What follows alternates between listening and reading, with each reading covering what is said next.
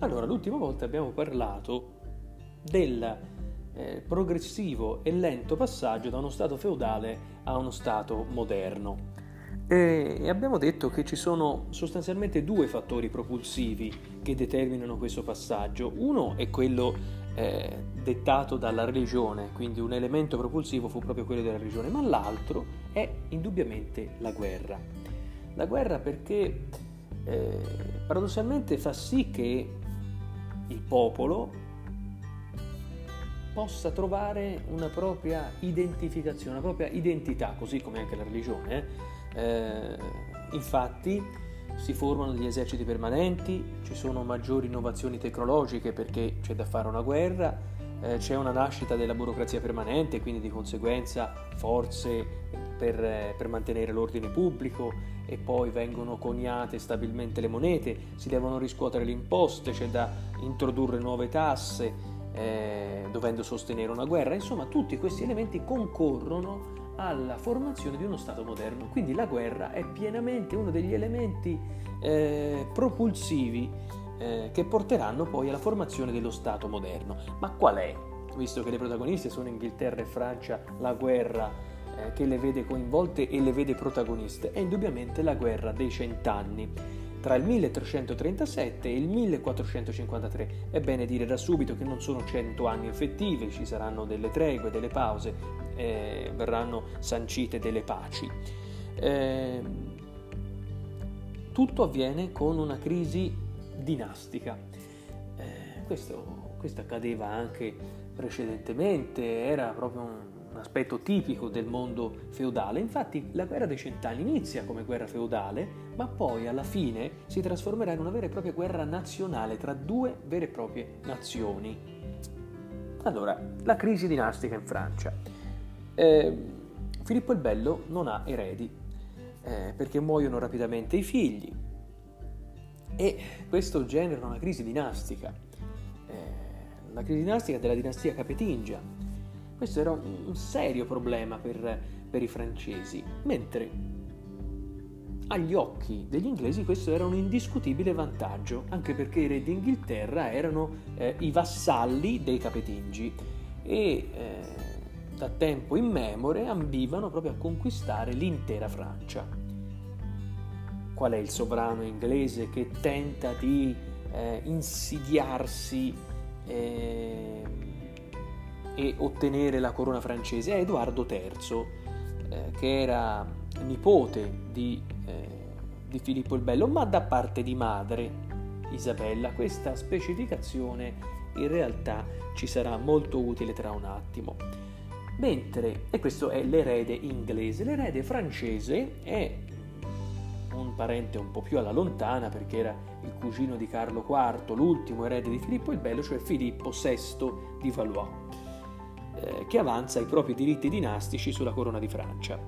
Allora qui intervengono i giuristi che dicono no, eh, signori, gli inglesi hanno torto e quindi l'erede non può essere Edoardo III perché c'è la legge salica che lo dimostra, cioè la successione deve avvenire in linea maschile e non femminile. Quindi dice di mezzo la mamma, Isabella, e quindi scordiamoci che il prossimo sovrano francese possa essere Edoardo III. Eh, poi ovviamente sostengono Filippo VI di Valois in quanto re francese. Un'altra ragione, ehm, un'altra delle, delle, ragioni, ecco, eh, è economica e politica. Innanzitutto c'è l'esportazione della lana grezza nelle Fiandre, il cosiddetto eh, panno fiammingo, da parte degli inglesi che volevano conquistare la regione. E poi eh, gli inglesi indubbiamente mirano una politica espansionistica e di potenza. Infatti l'Inghilterra vuole ottenere il primato politico ed economico sul continente e eh, lo scontro avviene proprio a causa queste, delle Fiandre. Infatti la prima fase, la il primissimo scontro è proprio quello legato al conflitto delle Fiandre tra il 1337 e il 1339 eh, Filippo VI confisca i feudi eh, francesi di Edoardo e quest'ultimo blocca l'esportazione delle, delle lane mettendo in crisi le industrie fiamminghe che realizzavano con, questo, con questa lana il panno fiammingo. Scoppia una sommossa, le Fiandre non ci stanno, una sommossa antifrancese, eh, le Fiandre contro la Francia, e allora questa è l'occasione giusta eh, per Edoardo, il quale scende attraverso la Manica, occupa le Fiandre e ci sarà appunto questo conflitto che durerà fino al 1339. La prima fase, che va dal 1339 al 1360, vede eh, vincitori gli inglesi, i quali hanno un esercito ben equipaggiato ehm, e vincono a Crécy nel 1346, occupano Calais e catturano il successore di Filippo VI eh, di Valois che si chiama Giovanni II. Tutto questo avviene nella battaglia di Poitiers eh, 1356. Addirittura viene catturato il successore di Filippo VI. Dunque, il, il, figlio di Giovanni II, cioè colui che era stato eh, rapito, deve pagare un pesantissimo riscatto agli inglesi per poter liberare il padre, in più deve cedere, oltre a Calais, l'intera Aquitania. I francesi sono eh, sconfitti, infatti eh, sono costretti a firmare questa pace, la pace di Bretigny, nel 1360. Nel frattempo i francesi si riorganizzano, ci penserà Carlo V il Saggio a riorganizzare, a riformare l'esercito ehm, e eh, si arriva quindi con la sua morte dal 1380 e entrambi i paesi devono occuparsi di gravi problemi interni e quindi la guerra eh, è almeno per vent'anni, ma oltre, sospesa vediamo che cosa stava succedendo. In Francia c'erano dei disordini interni, gravi problemi interni, perché il re dal, dal 1413, Carlo VI di Francia, eh, il quale soffriva di eh, disturbi, eh, di disturbi di natura psichica e eh, lentamente lo zio e anche il fratello arrivano a ricoprire funzioni sempre più centrali per l'amministrazione del regno. E allora si, si arriva a una scissione vera e propria tra Armagnacchi e Borgognoni. Lo zio del re si chiama Filippo l'Ardito ed è duca di Borgogna, per questo Borgognoni, e dall'altra parte eh, troviamo il fratello del re, Luigi d'Orléans, che è il conte eh, d'Armagnac, quindi Armagnacchi. Armagnacchi e Borgognoni si scontrano. Da una parte gli Armagnacchi sostengono la corona francese, mentre Filippo l'Ardito, che guidava i Borgognoni, eh, sostengono i sovrani inglesi affinché prendessero la corona francese. Insomma, una posizione eh, sconvolgente questa e che getta in una fase di eh, crisi interna l'intera Francia. Allora, i Borgognoni, grazie all'aiuto inglese, sconfiggono i rivali, cioè gli Armagnacchi, nel 1415 ad Asicourt. Eh, vincono i Borgognoni. Eh, allora, poi che cosa succede? Che cosa succede? Che i Borgognoni occupano la Normandia e financo Parigi. Insomma, è, è veramente sconvolgente. Eh, ora, l'antica ambizione dei Plantageneti, ricordiamoci la storia inglese dal 1000 in poi, la dinastia dei Plantageneti, venne soddisfatta da Enrico V di Lancaster, ehm, il quale eh, nel 1420 stipula il trattato di Troyes. Carlo VI, che abbiamo detto era debole di mente, dovette eh, riconoscere agli inglesi il diritto di successione sul trono francese. Questo è veramente un passaggio significativo e deleterio, ovviamente, per, per gli inglesi, per i francesi e vantaggioso per gli inglesi. E il primo inglese a ricevere la corona francese fu Enrico VI Plantageneto nel 1431 e riceve la corona francese ovviamente a Parigi. Il degno erede del re folle Carlo VI doveva essere il figlio Carlo, eh, però il figlio fu costretto a ritirarsi nella Loira.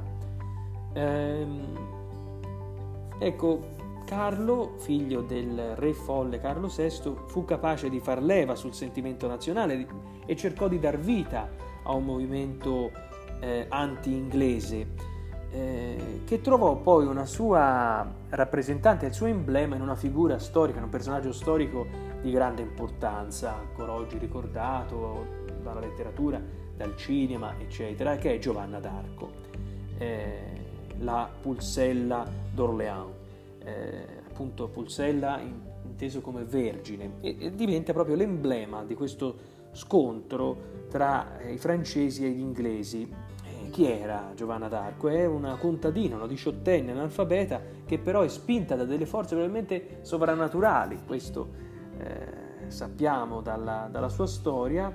Eh, queste forze sovrannaturali probabilmente gli derivavano dall'arcangelo eh, San Michele, il quale eh, ebbe, eh, la quale ebbe modo di incontrare l'arcangelo in una sua visione. E, e quindi si assiste a una conquista dal basso, i contadini volevano liberarsi dall'oppressione del, del, degli, degli, inglesi e sono fortemente spinti da un sentimento comune e riuscirono a conquistare Orléans nel 1429. Eh, Giovanna fu un vero e proprio simbolo eh, della, del, fu un vero e proprio simbolo di questa rinascita francese, infuse fiducia nello stesso Carlo, che era delfino di Francia, e eh, fece e lo stesso Carlo si fece consacrare re col nome di Carlo VII. Carlo VII. Quindi abbiamo da una parte un eh, Enrico VII Plantageneto che è stato incoronato come re francese eh, come re francese, ma in realtà è un inglese, e dall'altra parte abbiamo Carlo eh, VII tra il 1429 e il 1461 che è il degno erede del eh, Carlo VI debole di mente. Eh, bah, un, un, attimo una nota su uh, Giovanna Jean, Jean eh, d'Arco che nacque da una famiglia di piccoli contadini piccoli proprietari terrieri della Lorena e, e i suoi genitori, la sua famiglia era molto religiosa. Eh, già a 13 anni ebbe delle visioni e riuscì a vedere Dio tramite l'intercessione di, appunto, di, dell'arcangelo Michele e eh, in queste visioni eh, le veniva ordinato di liberare la Francia dagli inglesi. Eh, poi purtroppo sappiamo la fine di Giovanna d'Arco che verrà arsa sul rogo nel 1431 ehm, a Rouen. Ehm, ho parlato anche poco fa del delfino di Francia. Carlo era il delfino di Francia, che significa che nel sud-est della Francia c'era un feudo eh, che, veniva, che era stato denominato delfinato e i signori che lo amministrarono lo cedettero al re a patto che fosse destinato all'erede al trono. E, ehm, e quindi Delfino in quanto primogenito e diretto erede del re di Francia. Eh, si utilizzerà anche poi successivamente questa definizione. Allora, quindi eh, ci ritroviamo in una situazione di tensione ancora una volta perché abbiamo due eh, sovrani, uno inglese, però incoronato con la corona francese, cioè Enrico Plantageneto, e dall'altra parte Carlo VII, il degno erede francese. Ehm, allora, abbiamo detto questi sono i protagonisti, ma all'interno di questa vicenda un, un grande valore l'ha indubbiamente Giovanna, che viene proprio catturata eh, in questa fase, viene catturata dai borgognoni, ovviamente dai sostenitori degli inglesi, eh, i borgognoni la vendono direttamente agli inglesi che la accusarono di eresia, di incantesimi, di magia nera in sostanza, e infatti venne arsa sul rogo a Rowen, come dicevo. Ormai, tuttavia, la guerra di liberazione era incontrovertibile e anche dopo la morte di Giovanna andò avanti.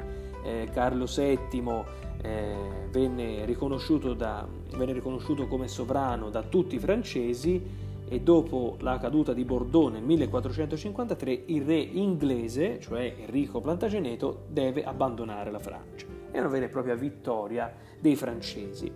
il ehm, Carlo VII muore e eh, a riconquistare l'intera Francia sarà il suo successore Luigi XI. Eh, addirittura riuscirà non solo a conquistare l'intera Francia, ma riuscirà anche ad espandersi in Italia. Eh, e riuscì anche a favorire la politica economica in accordo con la borghesia e vennero eh, regolarmente importate, vennero regolarmente effettuate importazioni ed esportazioni. Insomma, la Francia del XV secolo si preparava a tutti gli effetti a diventare uno Stato forte e unitario. Vediamo che cosa invece succede dal punto di vista degli inglesi, perché abbiamo detto c'è una pausa nella guerra dei eh, cento anni eh, e causata da tensioni interne. Allora, quali sono queste tensioni? In, in, in Francia abbiamo detto la crisi dinastica. Eh, la crisi dinastica, non tanto la crisi dinastica, la scissione tra Armagnacchi e Borgognoni causata da questa instabilità mentale, questi disturbi psichici di Carlo VI. Eh, e quindi tutta la vicenda, tutto lo scontro tra Borgognoni e Armagnacchi, la vicenda Giovanna d'Arco. Invece in Inghilterra, qual era il problema interno?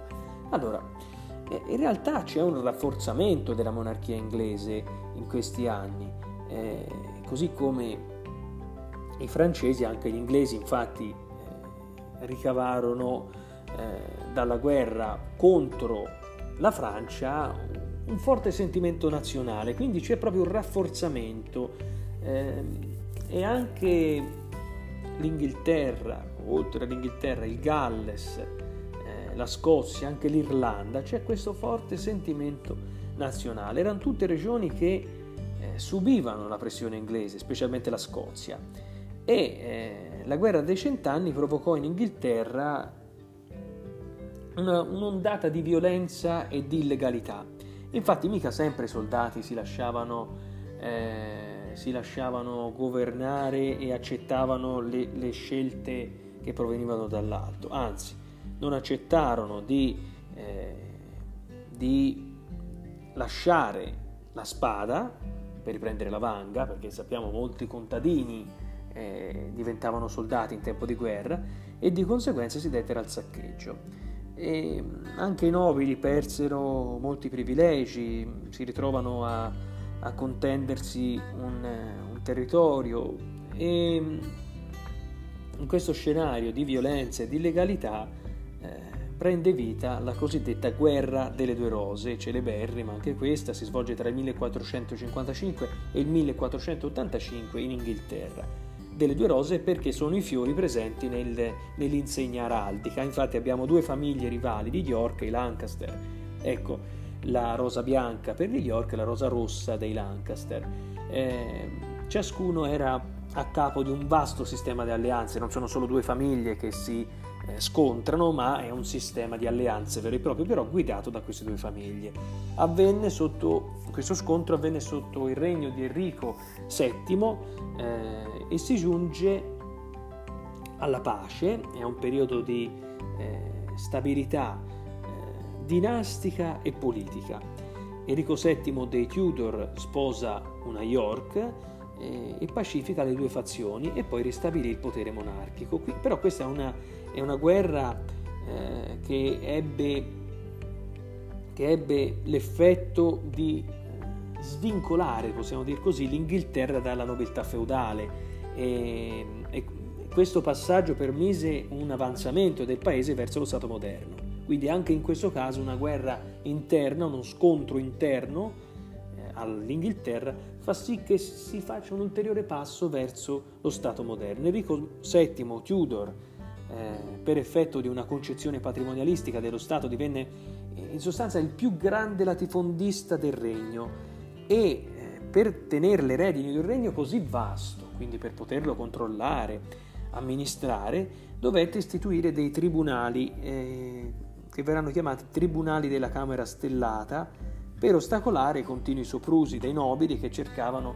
ovviamente di mantenere i propri privilegi e altro.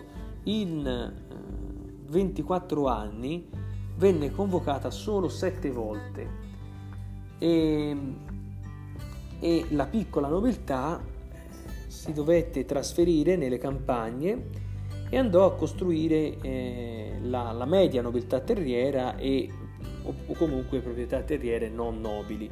Molti nobili invece eh, di ceto più alto, insomma nobili di un certo spessore, cercarono il proprio riscatto in Irlanda, quindi eh, andarono altrove. Questo porterà alla, allo sviluppo del capitalismo borghese e poi alla, a, una costruzione, a una costruzione navale consistente proprio per favorire i commerci via mare. Va bene, e questo abbiamo detto avviene in Francia e in Inghilterra, ma parallelamente che cosa succedeva per esempio nella penisola iberica? Perché anche questo eh, bisogna capirlo, no? bisogna capire che cosa sta succedendo nella penisola iberica. Poi ovviamente torneremo anche ad occuparci del, eh, del policentrismo italiano. E quindi parleremo del, eh, del Granducato, del Ducato di Milano, del, di Firenze, quindi della signoria fiorentina, della Repubblica di Venezia, della dinastia dei Savoia, del regno di Napoli, Stato della Chiesa, eccetera, perché poi bisognerà parlare appunto delle guerre d'Italia. Però vediamo prima, rimaniamo sul, in Europa, però vediamo che cosa succede nella penisola iberica appunto. Ehm, quindi concediamoci questa, questa pausa. Allora, allora, scusate un attimo quindi mettiamo a posto queste cose, perfetto. Allora, nella penisola iberica tra il eh, XIV e il XV secolo si eh, assiste alla formazione di due stati in sostanza, la Spagna e il Portogallo. Ecco perché ci interessa la penisola iberica, perché si sta parlando della, della nascita di veri e propri stati eh, che saranno sempre più stati moderni, ancora non lo sono eh, al 100%, ma lo diventeranno eh, e la Spagna e il Portogallo sono, diventeranno i veri e propri protagonisti di quella che poi sarà l'espansione europea nel nuovo mondo eh, e non solo. Questo processo è legato innanzitutto alla presenza degli arabi, dei musulmani, che insieme ad altre minoranze dette modo di eh, arricchire culturalmente la penisola iberica, ma anche a un altro elemento. Infatti all'inizio del 300 i musulmani erano confinati nel regno di Granada e si erano formati tre regni cristiani, il regno d'Aragona, il, Por- il regno del Portogallo e il regno di Castiglia. Allora abbiamo il regno di Navarra che venne diviso tra la Spagna e la Francia nel 1512, quindi bisognerà aspettare ancora un po'.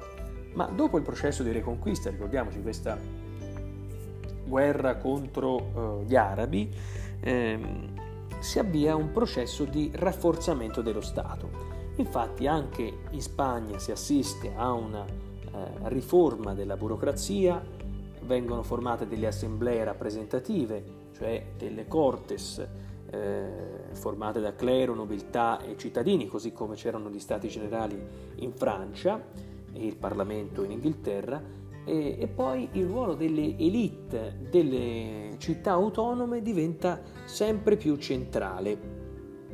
Ehm, era invece assente ancora una cultura uniforme vera e propria, infatti c'erano più lingue, eh, e più culture di conseguenza, il basco, il catalano, il castigliano, il portoghese. Ecco, fermiamoci proprio sul portoghese per parlare del regno del Portogallo e poi chiudiamo perché sono già 24 minuti. Eh, a lungo il Portogallo era legato al regno di Castiglia e di Leon e ottenne l'indipendenza solo sotto il regno di Alfonso eh, I il Conquistatore che si ribellò alla madre eh, Teresa di Castiglia e svincolò il dal, dal regno di Leon eh, a prezzo di una guerra, quindi eh, ci fu questo scontro tra il figlio e la madre. Eh, Alfonso diventa però il, regno, diventa il re del Portogallo già nel 1139 eh, e eh, conquista Lisbona grazie all'aiuto degli inglesi. Poi il Portogallo prosegue la propria conquista fino alla vittoria cristiana nella battaglia, nella celebre battaglia della Snavas de Tolosa nel 1212 e eh, per difendersi dalle continue pressioni esercitate dal Regno di Castiglia eh, dovette stringere delle relazioni appunto con la corona inglese. Eh, attualmente i confini sono rimasti gli stessi, quindi il Portogallo è uno dei regni eh, degli stati nazionali che si formerà per primo, ha una vocazione eh, marinara e quindi sarà protagonista dell'esplorazione prima delle coste africane e poi vedremo si spingerà anche nel Nuovo Mondo. La Castiglia e l'Aragona invece crebbero durante la fase della Reconquista, la Castiglia era unita al regno di León nel 1238, conquistò anche Cordova e Siviglia e l'Aragona invece ehm, dopo aver conquistato eh, le Baleari, la Sicilia e anche la Sardegna, tenta la conquista del regno di Napoli. Ma questo poi lo vedremo eh, successivamente la prossima volta quando parleremo del particolarismo italiano. Il dualismo tra eh, Aragona e Castiglia si risolse solo nel 1469 quando eh, Ferdinando II d'Aragona sposa Isabella di Castiglia eh, e quindi ci fu un'unione tra i due regni che fu solamente dinastica eh, e i discendenti dei due sovrani ereditarono entrambe le corone, anche se i regni erano ancora due. Quindi questo matrimonio fondamentale tra Isabella di Castiglia e Ferdinando d'Aragona eh, manca ancora un'identità nazionale vera e propria. Infatti Isabella fece leva su il, l'appartenenza religiosa, sul sentimento di una comune fede eh, religiosa. E nel 1478, tra 1478 e il 1480, fu istituito il Tribunale della Santa Inquisizione e questo proprio conseguentemente a questo forte senso di appartenenza religiosa. Ci fu il terribile eh, Toma de Torquemada, che, che favorì la tortura per agevolare la confessione e portò alla condanna moltissimi innocenti. Nel 1492 la conquista del Regno di Granada, quindi l'ultimo dominio musulmano, e venne completato il processo della Reconquista eh, e quindi che ha fatto passare alla storia due sovrani, eh, Ferdinando d'Aragona e Isabella di Castiglia, come i, so- i re cattolici. Hanno propongono e portano avanti una uh, politica religiosa discriminatoria e quindi eh, i sefarditi contro i sefarditi, cioè gli ebrei, gli ebrei di Sefar che erano in Spagna contro i musulmani ovviamente e anche molti ebrei dovettero convertirsi e divennero marrani, eh, che significa sia proibito ma anche maiale. Eh, quindi quindi una politica religiosa estremamente eh, discriminatoria. Allora, detto questo, abbiamo concluso un po' il panorama del, dell'Europa nel secolo XV. Nel secolo XV. Eh, quindi abbiamo parlato soprattutto della guerra dei cent'anni quindi, e di quello che avviene all'interno del, della Francia e dell'Inghilterra però ci siamo occupati anche in questi ultimi minuti della penisola iberica e di come il Portogallo diventa un regno e di come lo diventerà anche la Spagna. Quindi eh, è tutto, grazie, la prossima volta parleremo del particolarismo eh, e del policentrismo italiano fino al 1494. Grazie.